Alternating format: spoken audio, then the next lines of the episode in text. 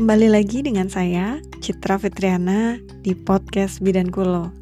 Kali ini, saya akan ajak ngobrol seseorang yang berprofesi sebagai bankir di salah satu bank wilayah Indramayu.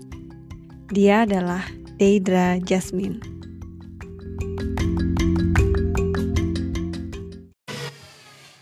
Halo Dey, Hai Mbak Cip, apa kabar? ya biasa. Alhamdulillah sehat. Oke, Insya Allah. Alhamdulillah. Senang dengarnya. Oke, teman-teman, eh, kita lagi ada di Muktada Cafe. Ini cafe beda sama cafe yang lainnya menurutku ya. Eh, kebetulan saat ini kafenya lagi ada renovasi. Jadi kalau misalkan teman-teman pendengar ada eh, rasa kurang nyaman karena ada suara-suara background di belakang sana, it's okay karena memang lagi renov gitu. Doain semoga cepat kelar ya. Amin, amin, amin, amin, ada amin. kulo. Amin, amin. Oke, eh Deidra ini adalah mm, seorang banker ya. Em, saya kenal di Muktada Dari zaman kuliah, ya. dari zaman aku kuliah, Mm, mm, mm, mm. Jadi kurang lebih eh, sudah tiga tahun. tahu eh, eh, tiga, tiga tahun ya, Iya. udah tahu. eh, kita sering ngobrol juga dan aku pengen teman-teman juga belajar dari perspektifnya Didra gitu. Oke. Nah, boleh diceritain dulu deh eh, aktivitas sehari-harinya ngapain? Ya jadi aktivitas hari-hari aku sama se- seperti eh, apa ya bahasanya budak korporat pada umumnya. Ya. Berangkat kerja eh, jam 7 karena saya kerjanya nggak di Cirebon, saya kerja di Indramayu, jadi membutuhkan spare waktu untuk persiapan bekerja. Pulang itu paling cepat, Cit, jam 5 sore. Jam 5 sore. Itu dari sana. Iya, Oke. nyampe rumah jam 6 atau setengah 7 bisa lebih malam. Bisa jam 9 bisa jam 10 tergantung gimana kerjaan dan gimana teman-teman lainnya. Karena kita kan pakai mobil eh, fasilitas kantor. Jadi ya kesibukan aku gitu-gitu aja. Kalau Senin sampai Jumat kalau Sabtu Minggu biasanya aku healing ngopi-ngopi main sama teman atau kalau lagi pengen sendirian Ya. sendirian banget nggak mau diganggu paling aku Netflix and chill kalau Oke. kata bahasa Jaksel ya, ya, ya. Netflix and chill atau ya tidur tidur seharian bisa tidur seharian jadi aku tuh emang punya habit kalau di luar kalau lagi pengen banget kerja atau kerja nggak nggak cuma di kantor ya maksudnya bisa seharian tuh di luar rumah tapi bisa kalau lagi capek seharian di, di kamar Ya, ya, ya. begitu Menarik sekali. Tadi aku mau ada yang aku highlight gitu. Tadi healing. kayak healing Iya. ya healing bahasa TikTok Iya, iya, iya. iya. Oke. Eh, healing bahasa TikTok. Jadi eh, bukan healing yang sebenarnya ya. ya Oke. Nah, tadi dari kegiatannya Didra yang bilang eh, ini biasa-biasa aja gitu. Eh, itu kan menurut Didra, tapi belum tentu orang lain itu adalah biasa aja juga gitu. Nah, dari perjalanannya Didra berkarir sebagai banker, eh, ada nggak yang mau Didra sampaikan atau pengalaman apa yang pengen dibagikan ketika Didra menjalani profesi ini? Jadi kan begini ya, Hmm. eh, Mbak kita tuh di kantor ada tiga lantai. Yang lantai eh, bawah kan basement, tempat Hmm. parkir. Lantai ground itu lantai pelayanan operasional. Oke. Lantai tiga, eh lantai empat lantai. Lantai tiga itu untuk yang bisnis. Lantai empat itu aula, aula buat ya ada pertemuan. Saya itu eh, di ground area pelayanan. Oke, pelayanan ya. Di ground itu banyaknya perempuan dominan.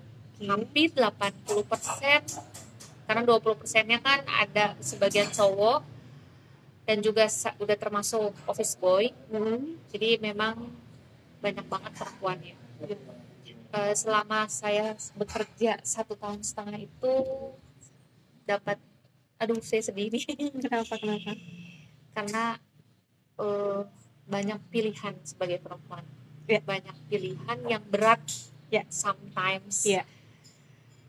Eh, kita dituntut ekonomi Ya.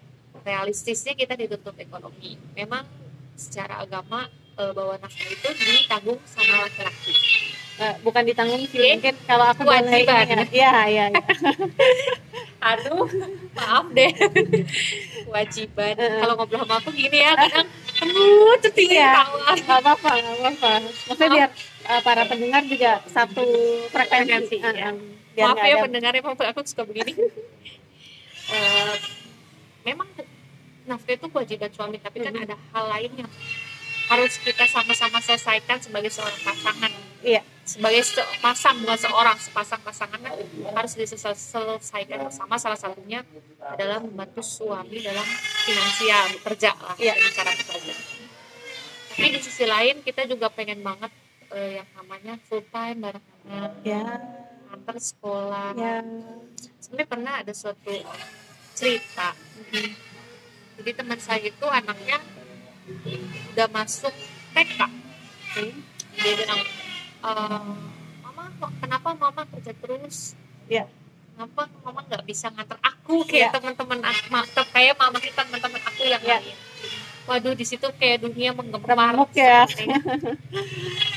ada juga yang teman aku teman besti aku nih Hmm. aku gak akan sebutin ya ya ya Eh, dia baru punya anak tapi dia dikasih challenge kali ya ya ya. Challenge untuk pindah keluar kota. Oke. Dan itu keluar kotanya bukan Cirebon Indramayu ya. tapi Jakarta. Oke.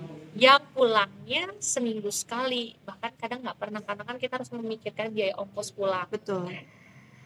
Dan itu sampai manggil teman aku itu bukan bunda lagi tapi tante. Ah, anaknya ini. Ya. Jadi saya berpikir begini eh, kayaknya saya harus nyiapin apa ya? Ya ketika saya nanti menikah dan punya anak ya. Ya mungkin eh, kalau saat ini saya masih single sih nggak apa-apa.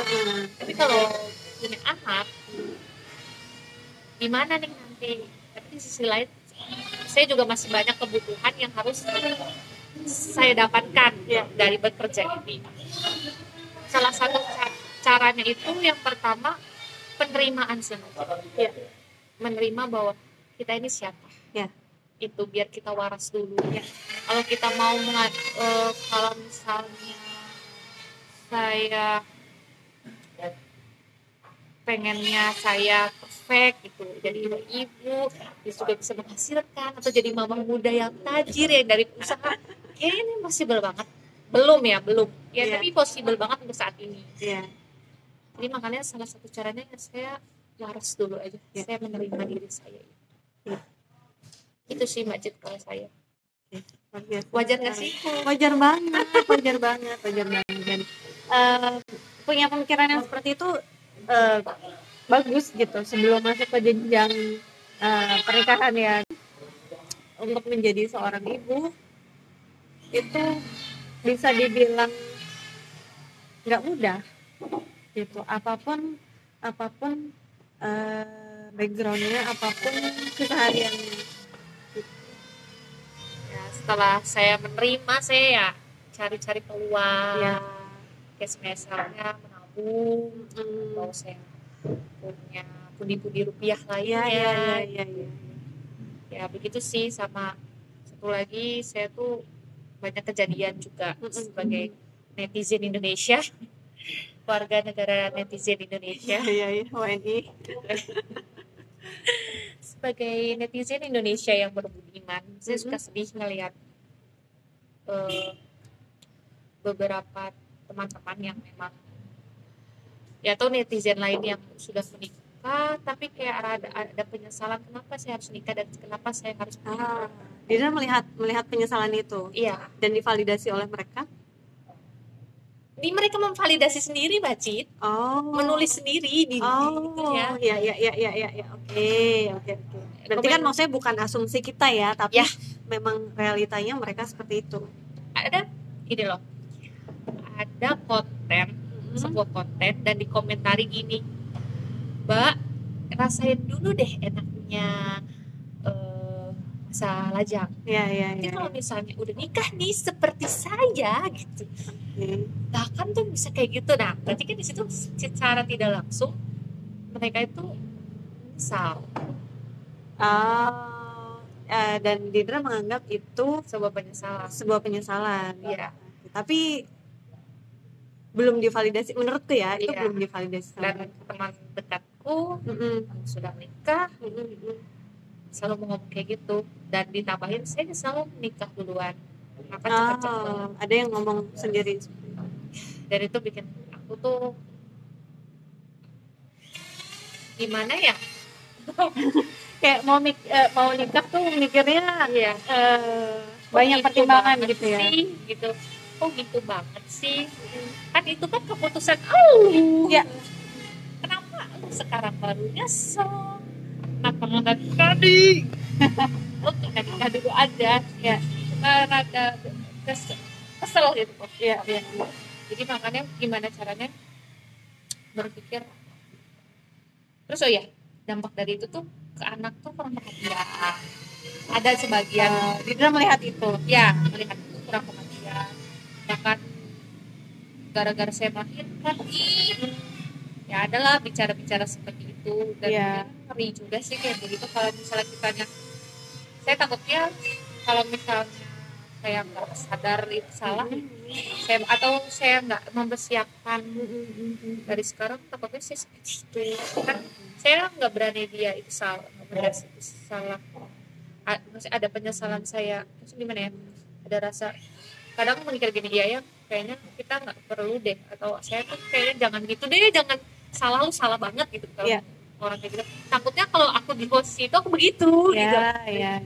kayak gimana ya harus gimana aduh aku bisa gimana nih tambah lagi aku beberapa eh, bulan yang lalu emang harus dirujuk ke psikolog Iya. dan psikiater aku tuh emang ada mix anxiety gitu Ya.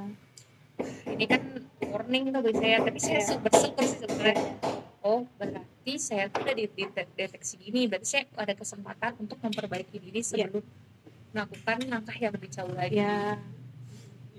jadi ya akhirnya ya bersyukur sih karena deteksi sejak dini gitu Iya, iya. semoga biar aku tuh pengen banget gini loh anak aku tuh bahagia semua orang tua sih kayak gitu Iya, ya iya.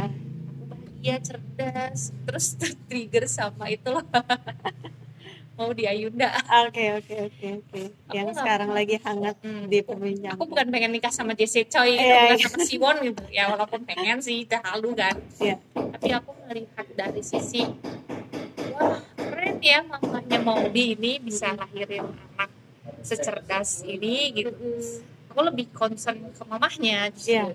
Dan ada satu postingan tante siapa ya? Nama Oren ya? Kalau nggak salah ibunya itu. Eh, untuk anak-anak mama mama tuh eh, pernah menjadi anak intinya sih gitu dan mama pengen menjadi orang tua terbaik versi mama sendiri untuk anak mama. Iya. oh itu tuh dalam banget Nyentuh banget gitu ya. oh berarti saya tuh harus belajar dari kesalahan saya kesalahan maaf ya kesalahan orang tua saya sebelum saya saya tidak mau memperlakukan itu kepada anak-anak saya Iya, iya. iya. Mungkin eh, boleh di agak di ini ya, deh. sebenarnya nggak ada yang salah kok dengan dengan orang tua kita. Iya.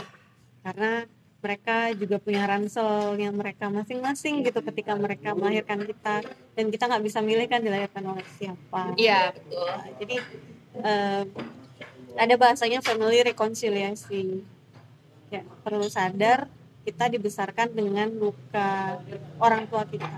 Belum tentu orang tua kita sadar dengan lukanya juga. Ya. Kayak sudah. Kayak memutus rantai itu aja susah. Iya, dan pembuktiannya susah loh. Iya iya. Aku lagi fight gitu sih. Dengan Nah, aku eh, tertarik banget nih tadi eh, kamu bilang kamu didiagnosa mix eh, anxiety. Hmm? Nah, itu gimana perasaannya ketika tahu gitu?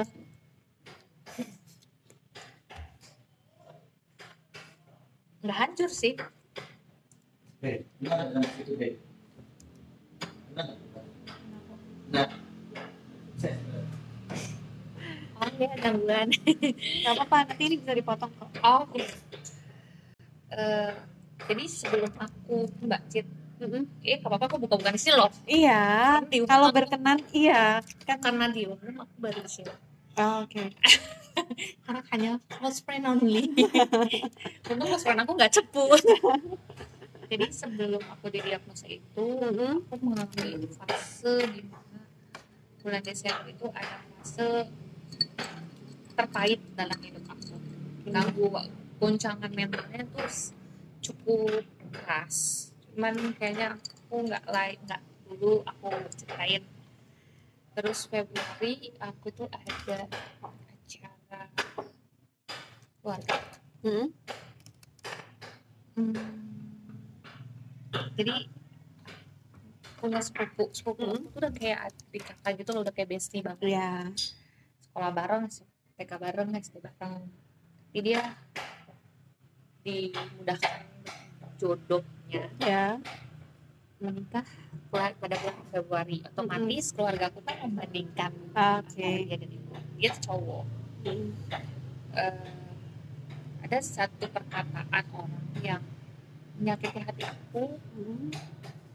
sepupunya mama sih. Mm-mm. itu aku suka banget nggak terima aku kepikiran depresi ya kepikiran kepikiran mungkin karena dari penyebab itunya Ya. anxiety itunya jadi ke trigger Mm-mm. akhirnya aku aku nggak kuat nih mau cerita ke siapa padahal aku udah cerita aku Mm-mm. ke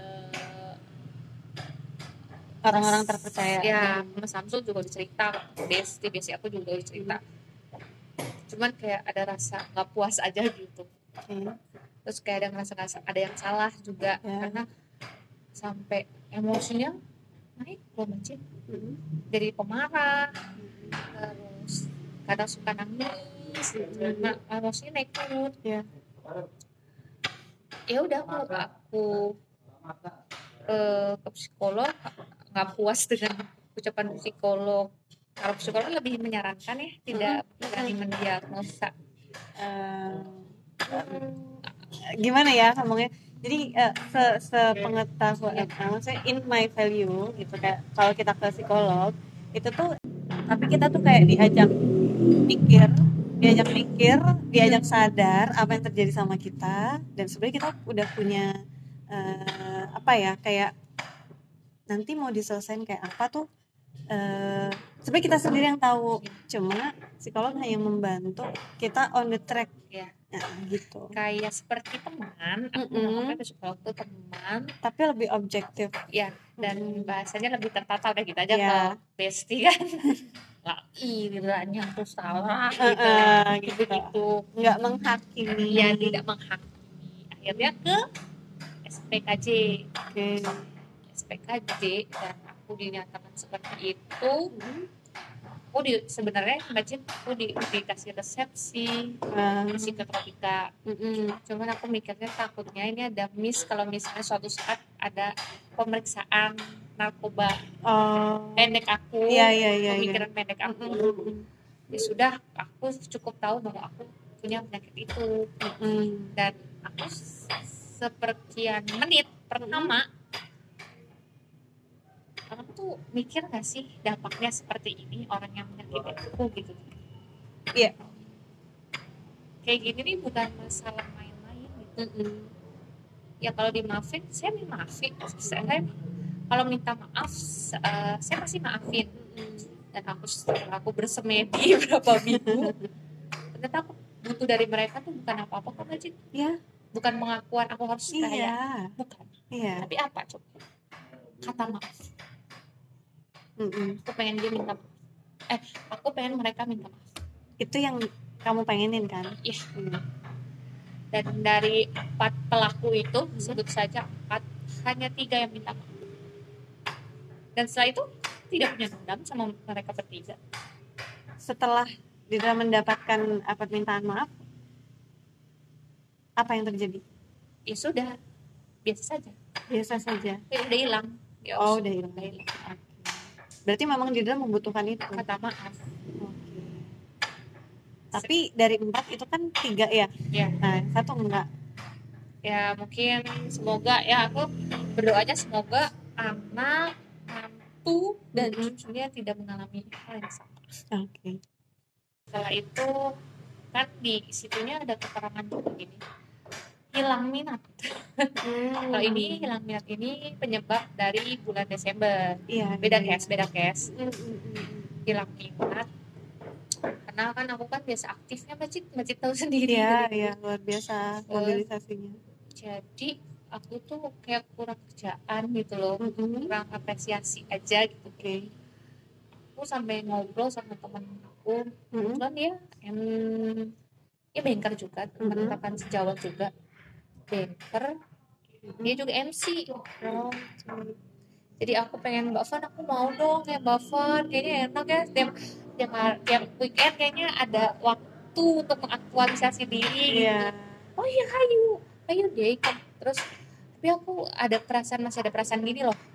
Aku tuh aduh tapi kalau aku dikomentari gimana ya? Nah itu anxiety-nya itu masih ada. Iya iya pengen perfect. Mm, tapi kalau misalnya tutur bahasa aku jelek gimana? Nggak apa-apa kan bisa dikat ya juga ya gitu. Iya iya iya. akhirnya ya eh, aku memutuskan bikin podcast tadi. Mm, mm, mm, mm. sebenarnya nggak nggak harus pembicaranya tidak harus orang-orang yang punya ilmu dalam bidangnya kok. Yang menurut aku dia itu punya bicaranya tuh bagus gitu walaupun ngaco berbelit-belit kayak beberapa teman aku yang udah aku list itu Iya. aku masukin. Kayak punya cara pandangnya. Ya gitu. Ya semoga aja aku disukain dan kemarin kan aku bikin video perkenalan itulah Ya. di Instagram. Itu ya lumayan. Instagramnya apa ding? Di Indra Jasmine. Oke. Di Indra Jasmine. Nih Eh, ya antusiasnya luar biasa sih. Karena dulu aku memang kan pelaku MLM ya mbak Iya, Cid. iya, jadi iya. aku punya downline punya followers lah ya ya mereka ternyata kalau yang saya tarik dari beberapa kesimpulan mereka kangen sama saya yang dulu. Oh yang suka berbagi. Beberapa dua dua sampai tiga tahun belakangan ini emang saya tuh punya rasa takut. Takut salah takut diomong jelek. Ya dan sekarang saya sadar kalau ternyata saya yang dulu tuh dibutuhkan. Dan I'm come back ya. saya kembali saya kembali di track saya. Ya tiga empat tahun ini cukup masa-masa sulit saya sih mbak. Dan saya pengen kembali ke on the track aja lah gitu. Bahwa saya saya pengen produktif. Emang naluri saya tuh pengen produktif gitu walaupun semua orang juga pengen produktif Iya. saya produktif dengan caranya saya sendiri gitu ya itu jadi ya berkahnya saya di roasting waktu Februari dan uh, kejadian yang di Desember itu ya saya jadi balik lagi ke track saya sebenarnya saya nggak nggak terlalu merasa malu sih karena Iya. saya dianggap sakit mental health gangguan mental dulu mungkin kalau misalnya kita balik 10 tahun yang lalu orang yang punya mental health diurusin mungkin Gila sih atau gila. Ya padahal kan justru kalau misalnya kita aware kayak gitu ya mereka butuh pertolongan. Justru ber- ber- pertolongan. Dan saya dulu ya empat lima tahun yang lalu mbak Cit ini bener nih bener. iya iya gimana gimana? Saya tuh selalu beranggapan gini orang tuh eh, anak yang hebat itu tidak dilahirkan oleh ibu yang mudah mengeluh. Dan empat tahun eh, dua tahun belakangan ini saya mudah mengeluh. Dan saya sadar wih apa kata-kata saya saya balik tanpa saya tuh udah terlalu keluar jalur ya mungkin usia segini lagi masa-masa pencarian jati diri juga sih. Jadi pengennya iya. saya tuh perfect biar Iya. saya diakuin jadi hebat. Iya padahal dengan nggak mau dibilang salah. Nggak mau dibilang salah. Gagal. Yes. pokoknya saya harus perfect di mata orang lain. Mm-mm. ya salah sih seperti itu. Malah justru bikin kita jadi sotoy kali ya. Itu eh, saya kembali ke track saya produktif ya biar saya waras aja sih sebenarnya. Ada hal yang nggak saya sukain. Ya sudah kalau misalnya saya nggak sukain tapi itu kamu harus jalanin gitu Eh, jadi ya untuk life balance-nya ya saya melakukan apa yang saya sukai Oke, benar sekali. Nah, selain eh, melakukan apa yang eh, kamu sukai, gimana kamu bisa, eh, saya proses ya, proses yang tadi kesasar ke mana-kemana, dan akhirnya back on the track. Iya. eh, apa sih yang membuat Didra, oke, I want to back on the track gitu. karena saya nggak mau punya tapi ibunya gila. Ibunya nggak beres gitu loh. Oke, oke. yang ibunya cuma ngeluh karena Kayak balik lagi tadi cerita yang pertama. nah mau punya ibunya ngeluh apalagi di sosmed. Malu kasihan. Ya, ya. kasihan ke anak. Pertama ke anak Ya. pertama ke suami ya mungkin kan itu ih jadi bahan pergunjingan teman-teman ya dong Iya, iya, iya. Terus- iya. Menarik, menarik, menarik, menarik. saya ya karena ya itu terus sudah usia juga sih masa saya mau gini-gini aja gitu selain finansial juga kan pribadi juga harus dirubah Oke. yang meningkat Luar biasa sekali. capek sih sebenarnya Iya. mengalami empat proses selama empat tahun ini capek Mm-mm. capek capek beneran Pasti, pasti, pasti. awalnya tuh memang sederhana sih mbak Cit saya pengen diakuin Iya. saya pengen menjadi saya gitu ya Iya. ABG lah biasa Wajar kok. ya titik Iya, iya. kelam tapi titik kelamnya ya saya lebih ke suka mengeluh aja bukan berarti saya eh, ke hal-hal yang negatif enggak tetap ya s- ba- melakukan banyak hal mengeluh mengeluh melakukan banyak banyak hal kayak apa pun saya kerjain saya mau kerjain saya mau bisa di bidang itu lebih ke kayak pengen semua dikerjain Iya, iya. padahal untuk nggak perfect kan nggak apa-apa Iya. Exactly. Iya, aku mau umur 25 tahun begini banget. Enggak lah. Memang faktanya menjadi tumbuh menjadi lebih lagi tuh prosesnya nggak lurus-lurus aja. Karena awalnya saya kayak saya harus bisa, saya harus umur sekian, punya sekian. Hmm. Jadi saya pengen secara di, di umur sekian masih on the track gitu. Ah. Padahal kalau lu tuh kata Allah tuh mungkin dikasih kode nggak, lu tuh gak ke situ loh, Iya. gitu tuh. Udah deh, udah biasa aja. Ya, Jadi ya. diri sendiri, tapi ngeyel. Kayak kita punya rencana dari A Ya. sampai Z, plan A, B, C gitu Ya, ya. Terus ternyata Allah ya. eh, tidak menghendaki atau ridhonya Allah bukan di situ. Iya.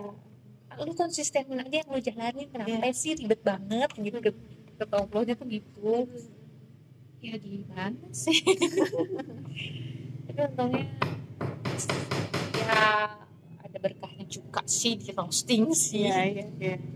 Apa tuh berkahnya deh? Kalau boleh dibagikan. ya menerima penerimaan diri sih Iya menerima, menerima, jadinya lebih menerima diri sendiri, terus lebih on the apa balik lagi ke track sebelumnya. Begitu. Oke, menarik sekali perjalanan Dinda. Nah, kalau boleh nih, kalau boleh eh eh, Dinda bisa kasih pesan untuk teman-teman mendengar, Ya, terutama yang calon ibu nih. Apa yang pengen Dinda sampaikan ke teman-teman? aku juga calon ibu kali ya. iya, makanya aku tanya sama yang calon ibu gitu. Dengan pengalaman Dinda yang seperti itu, apa pesannya Dinda untuk teman-teman yang juga eh, posisinya sebagai calon ibu yang sedang mendengarkan podcast ini? Kalau kita ngerasa hidup kita nggak beres Ya. atau baca konten, ya sebenarnya konten-konten di TikTok yang sedikit mm, rancu gitu apa ya bahasanya ya rancu tuh sedikit membingungkan tapi kita merasa diri kita itu itu tuh hidayah masih sebenarnya. Oke. Ya udah kita kalau misalnya merasa diri kita nggak baik-baik saja ya curhatnya ke pakarnya langsung gitu tuh. Jangan self diagnose terus kalau misalnya ingat seorang ibu tuh ya cerminan dari anak-anaknya gitu. Dalam hal hal apa pun. Walaupun memang ayah juga ya tapi kita mungkin diri kita sebagai perempuan calon ibu. Ya kalau misalnya kita baik anak kita baik. Kalau kita kerja keras anak kita juga pekerja keras. Anak kita mau belajar eh, kita mau belajar pasti anak kita juga mau belajar. Jadi ya apa pun ya dipersiapkan dan kitanya harus memperbaiki diri dulu. Sama seperti mm, mencari jodoh kita harus memperbaiki dulu dan mempersiapkan diri.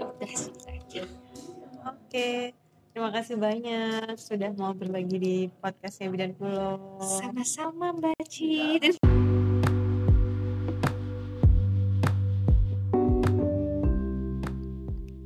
Oke, itu tadi obrolan saya bersama Deidra Jasmine. Semoga bermanfaat dan memberi dampak.